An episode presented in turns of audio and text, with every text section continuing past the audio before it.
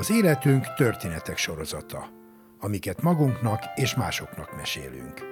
Ez itt az Igaz Történetek Podcast. Én Heller Gábor vagyok.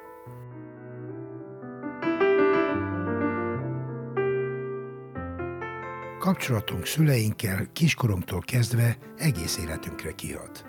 Vagy úgy, hogy tudatosan vagy tudatalatt követjük példájukat, vagy pedig, ha kapcsolatunk ellenmondásos velük, sok mindenben megpróbálunk az ő mintájukkal szembe menni. Először egy gyerekkori csíről hallunk történetet, ami egy fúrának hangzó anyai intelemmel végződik. Betlen Anna mesél. A történet a 60-as években játszódik, 9 éves vagyok, a legjobb barátnőmmel Katival játszunk a kertben nálunk. Rózsadomban lakunk, mint más, ebben az időben állami és pártvezetők, vagy középvezetők gyerekei, innen vannak az embernek a barátai. Az én barátnőmnek a szülei magas vezető állami tisztségeket viselnek. Szóval itt játszunk Kati meg én az udvarom, és a házunkban lakó egyik szomszéd kirakta nyár lévén a papagáját a kalitkában szellőzni. De minket, kommunista gyerekeket, kommunista nevelésben részesítettek a szüleink. Az én szüleim például, akik ifjúkorúban éveken, évtizedeken keresztül illegális kommunistaként működtek, ők nem csak az egyenlőségre és a szabadságra és az efféle nemes elvekre neveltek bennünket, hanem rengeteget meséltek a kommunista múlt különféle kalandjairól, illegális rendezvúk, szervezkedés, mindenféle eseményekről. Napi elbeszélés tárgya volt az, hogy, hogy hogyan éltek fiatalkorúban, és milyen dolog volt kommunistának lenni. Igazi hithű kommunista családban nőttünk fel mind a ketten, a barátnőm is, meg én. Szóval ülünk itt, a, játszunk itt a kertben, itt a papagáj, amit a szomszédék kiraktak szellőzni, és mi neveltetésünknél fogva úgy látjuk, hogy helytelen dolog egy állatot rapságban tartani, hogy kinyitjuk a, a kalitka ajtaját, hadd repüljön szabadon az a madár. És a madár el is repül az első ágig. Ott letelepszik, és elkezd üvöltve panaszkodni, hogy ő nem tud élni a szabadságával sajnos, és azonnal segítsenek rajta. Mi megijedtünk, megbeszéltük, hogy na, ezt most akkor letagadjuk, ezt senkinek nem fogjuk megmondani, hogy ezt mit csináltuk, és mind a ketten hazamegyünk. Természetesen kiderül, hogy a papagáj kirepült a, a kalitkából, valaki jön, és egy létrával le is szedi a, a faágról, mert a papagáj nem tudott elrepülni, de akkor elkezdődik a kutakodás, hogy hogy jutott ki a papagáj a kalitkából, és természetesen a mellettünk levő másik ház, ami kicsit följebb van, mint mi, és amiben egy még magasabb állami vezető, pártvezető elvtárs lakik, akinek még őre is van. És az őr állandóan a kertben tartózkodik, az állítólag, mint később kiderül, látott minket. Szóval mind a kettőnket elővesznek otthon a szüleink. Mint kiderül, a szüleink közben telefonon egymással kapcsolatot is tartanak. Apukám maga elé állít, és azt mondja nekem, hogy panikám, mi a helyzet az a papagája? Milyen papagáj? A nagyéknak elrepült a papagája a nyitott kalitkajton keresztül, már pedig az be volt csukva. Hm? Nem tudok semmiről. Ide figyelj. Itt játszottatok a kertben a Katival. Nem tudsz semmiről. Én semmiről nem tudok. Ide figyelj. Az a helyzet, hogy a szomszédék őre látott benneteket. Messze van az, nem láthatott. Ki van zárva, meg különben is. Miért neki hiszel? Nem, nem csináltunk mi semmit. Jó, értem, hogy nem akarod megmondani, és én ezt rendben is van, meg nincs is semmi baj, hiszen meg lett a papagáj, de azért az igazat meg kell mondani. Nem. Na jó, azt mondja, ide figyelj, beszéltem a Kati apukájával telefonon. Ő már bevallotta. Most itt jön egy zárójel. Ugye ez a mondat, ez szerintem neki is ismerős volt, hogy a barátod már bevallotta. Akit egyszer már vallattak rendőrségen, vagy bármilyen helyzetben, azt tudja, hogy mit jelent ez a mondat, hogy a barátod már bevallotta. Mire én azt válaszoltam neki, jól nevelt illegális kommunisták gyereke, hogy hát azt nem lehet tudni, hogy ő milyen hatásra vallotta ezt be, nagyon sajnálom, nem így volt. Még egy kicsi ideig faggatott, én keményen, mereven ellenálltam, és egyszer csak az apám azt mondta, hogy remek gyerek. Vége volt a valatásnak, legután az anyám elővett engem, és azt mondja nekem, hogy panikám, ezt nem jól csinálod. Nem így kell hazudni. Elmondok neked egy történetet. Én, mikor fiatal lány voltam, 17 éves, éppen csak, hogy bekerültem az illegális mozgalomba, akkor volt a statárium, Salai Fürst per, Salai Fürstnél házkutatást tartottak, és ott megtalálták az én útlevelemet. Ki is jött hozzánk a rendőrség, szegény szüleim legnagyobb rémületére, házkutatást tartottak, és találtak egy népszavát, ami egy betiltott újság volt akkor. Még felhúztam a glaszékesztyűmet, meséli anyám, kis szőket szopjaimmal bevonultam a kesztyűsen a rendőrségre, ahol maga elé állította a nyomozó, és elkezdett faggatni. Hogy kerülhetett az útlevelem a Sallai Fürst illegális lakásba? Mire én azt mondtam, hogy fogalmam sincs, meséli anyukám. És akkor azt kérdezi, hogy hogy került a népszava a mi lakásunkba.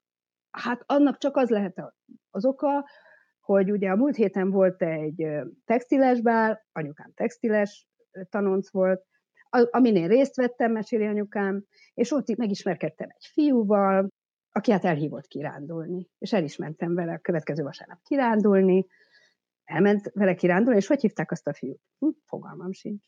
Elment egy fiúval kirándulni, akinek a nevét se tudta? Hát, el.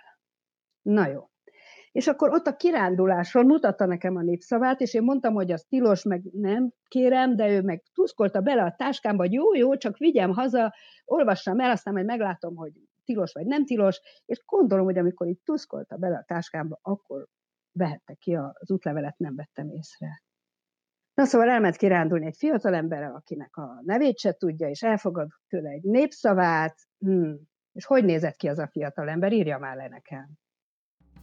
Hát, meséli édesanyám, és én akkor ránéztem a kihallgató tisztre, és leírtam, amit láttam. Néztem őt, és mondtam. Közép magas, barna, szemüveges. Gondoltam, jobb, ha olyasmit mondok, amit aztán nem felejtek el, ha még egyszer megkérdezi. Érted, Pannikám? Hazudni mindig igazat kell.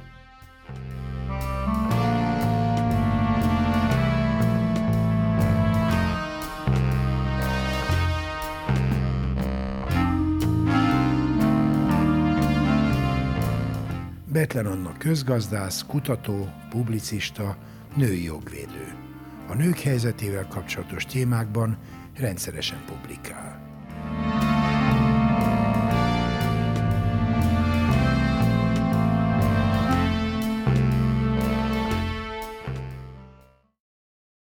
Egy 18 éves lány a fiújával néhány napra lemegy a Balatorra de a bulizósnak ígérkező hétvégét felborítja egy odavetett megjegyzés, ami váratlanul családi titokra derít fényt. Borda Eszter Budapesten a Mikati mulatóban mesélte el a történetét. Azon a nyáron, hát egy ilyen teljesen tipikus 18 éves voltam, jöttem, mentem a városban, volt egy pasim, aki egy ilyen sevelet, se nélkület kapcsolat volt, lógtunk itt-ott amott, burizgattunk, néha felmentünk a hegyre, és megnéztük a feltuningolt ladákat, a haverjaink tuningoltak ladákat. Ilyeneket csináltam, de hogy így, tehát nyilvánvalóan le is érettségiztem azért közben, de hogy így nagyon vágytam arra, hogy így legyen egy olyan, hogy így elmegyünk az Olival így, így nyaralni, hogy így vidéken, és így végre nem ezt a pesti hülyeséget toljuk, hanem menjünk már le vidékre, és, és érezzük jól magunkat, mint ahogy ilyen fiatal párok szoktak így elutazni kettesben, hogy milyen menő.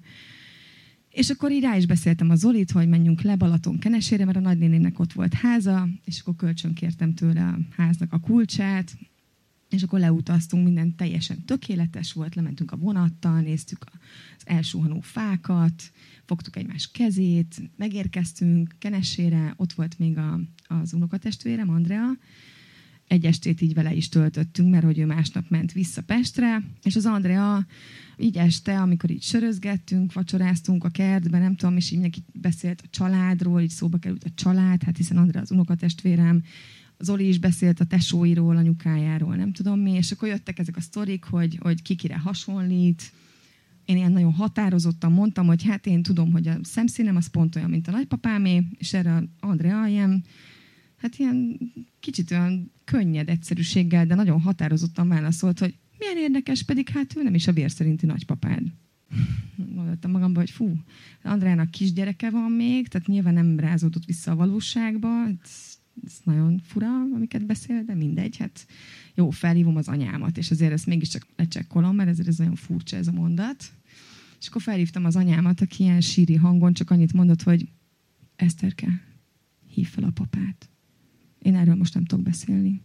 Na, és akkor így, így megállt a világ és így hát tulajdonképpen a tér és az idő így egyszerre így, így a szememben és az orromban így becsatlakozott, és így kifolyt így a térdemre, és én azt éreztem, hogy fázom, pedig 40 fok van, és itt vagyok egy romantikus nyaraláson a pasimmal, na a pasimmal, aki, aki ilyeneket kezdett el mondani, hogy, hogy biztos nem igaz, meg nyugodjak meg, amitől persze tök ideges lettem, olyan ideges, mint amikor a férjem az első gyerekünk születésénél ilyeneket mondott, hogy nagyon fáj. és, és akkor így valahogy így megráztam magamat, és gondoltam, hogy jó, fel kell hívjam az apámat. Tehát, hogy nincs más megoldás. Felhívtam az apámat, aki semmilyen kérdésemre nem válaszolt egyébként, és csak annyit mondott, hogy Eszterke, hol vagy? Oda megyek. Mondtam, hogy hát nem vagyok kenesém. Jövök. Na mondom, fú, akkor ez igaz. hát már nem volt visszaút, és valahogy picit meg is könnyebbültem, hogy jó, akkor ezen most már nem fogom magam tovább túráztatni, mert hogy ez, ez, ez van. Na. De hát végül is jó fej, hogy beül a ladába és lejön, mondjuk én is beülnék a ladába és le is jönnék, hogyha ez lenne. És akkor lejött a papa, és nagyon rövid volt az egész, tehát hogy így megérkezett, addigra én már teljesen nem tudom, így a sör, meg a bánat, meg a megbocsájtás, meg a szomorúság, meg minden így összetekerődött bennem, és így éreztem a világ mindenségnek a szomorúságát magamban a, nem tudom, éhező gyerekektől a klímaválságig, ami mondjuk akkor még nem volt, vagy legalábbis volt, de nem úgy neveztük, ugye, mert hogy nem volt még neve, de volt, mint ahogy ez a valóság sem volt, ugye, 18 éven keresztül bennem. És akkor megérkezett a papa, és kimentünk a Balatonpartra, és ott csak annyit mondott nekem, hogy Eszterke, most nagyon figyelj, most mindent el fogok neked mondani, de erről többet nem fogunk beszélni. És, és akkor így gondoltam magamban, hogy na hát még egy ilyen teljesen érthetetlen szabály, amit így egyáltalán nem tudok hova tenni, hogy hogy lehet erről nem beszélni soha többet, amikor miért ne. De hát nem tudom, hogy miért voltam ezen annyira meglepődve, hiszen öm, a szüleim elváltak, amikor egy éves voltam, és amikor megszületett a, a testvérem, Sári, akkor én nem tudtam, hogy megszületett, és három évvel később mondta el az apukám, hogy van egy hugom, és akkor így megfogadtattam vele, hogy soha többet nem csinál velem ilyet, hogy nem mond el egy ilyen nagyon fontos dolgot, ami rám is tökre tartozik. Ehhez képest utána az öcsémmel is ugyanezt megcsinálta, szóval hogy így annyira nem kellett volna, hogy meglepődjek ezen, 18 évesen már.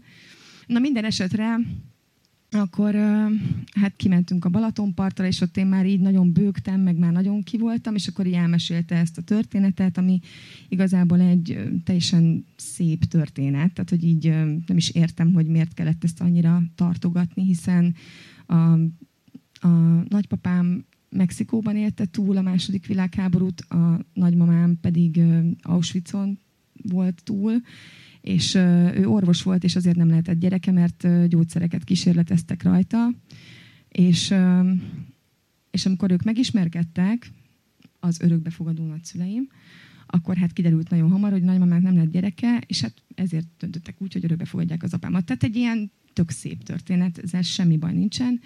Ott maradtam, ugye apám elmondta röviden, velősen, és akkor én mondtam neki, hogy de, de hát akkor ezt el kell mesélni. Egyébként azóta is egy ilyen lázadó én van bennem, valószínűleg ezért is ők itt, hogy ezt így el kell mesélni mindenkinek, hát hiszen miért kéne egy ilyen történetet magunkban tartani.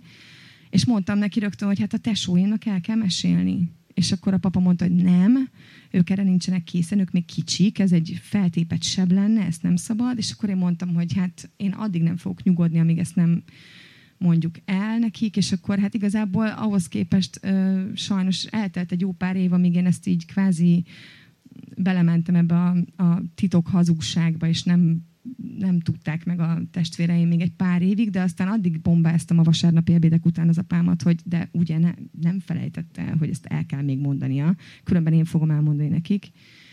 Hogy addig bombáztam, hogy végül elmondta nekik, és hát tulajdonképpen az egész, tehát az, én, én pontosan értem, hogy az apukám miért került ebbe a helyzetbe, hogy egy ilyen titkot magával cipelt, mert ahogy én ezt megtudtam, ő sem tudta meg ezt 12 éves koráig, hogy őt örökbe fogadták, és teljesen véletlenül tudta meg egy bejárónőtől, és akkor meg is szökött otthonról, szóval egy ilyen ez egy olyan történet sajnos, ami így generációról generációra pakolódik rá. Én persze azonnal elmondtam, amikor a gyerekeim már olyan korba értek, úgyhogy ők tudják.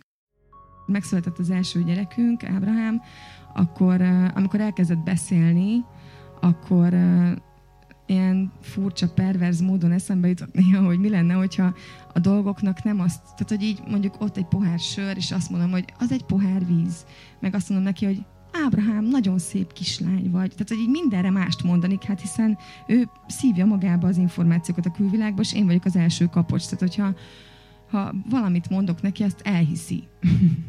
és akkor ezt ilyen inverz módon értettem meg, hogy mekkora súlya van a kimondott szavaknak, és hát aki nem mondott szavaknak is.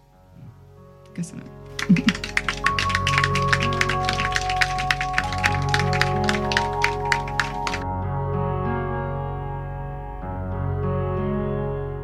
Borda Eszter producer, kommunikációs tréner, a Grund Improvizációs Színház társalapítója.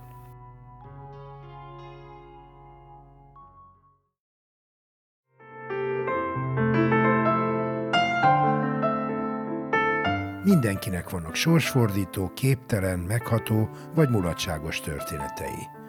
Nem vagy se túl fiatal, se túl öreg ahhoz, hogy te is mesélj egy történetet. Írd le egy oldalon, vagy vedd fel a mobilodon két percben, és küld el az igaz történetek kukac podcaster.hu e-mail címre. Várjuk! Kövess bennünket a Facebookon. Igaz történetek egybeírva. És ha tetszik, oszd meg barátaiddal. Biztos ők is szeretni fogják. Ha nem szeretnél elszalasztani egy epizódot sem, iratkozz fel az Igaz Történetek podcastra kedvenc lejátszódban.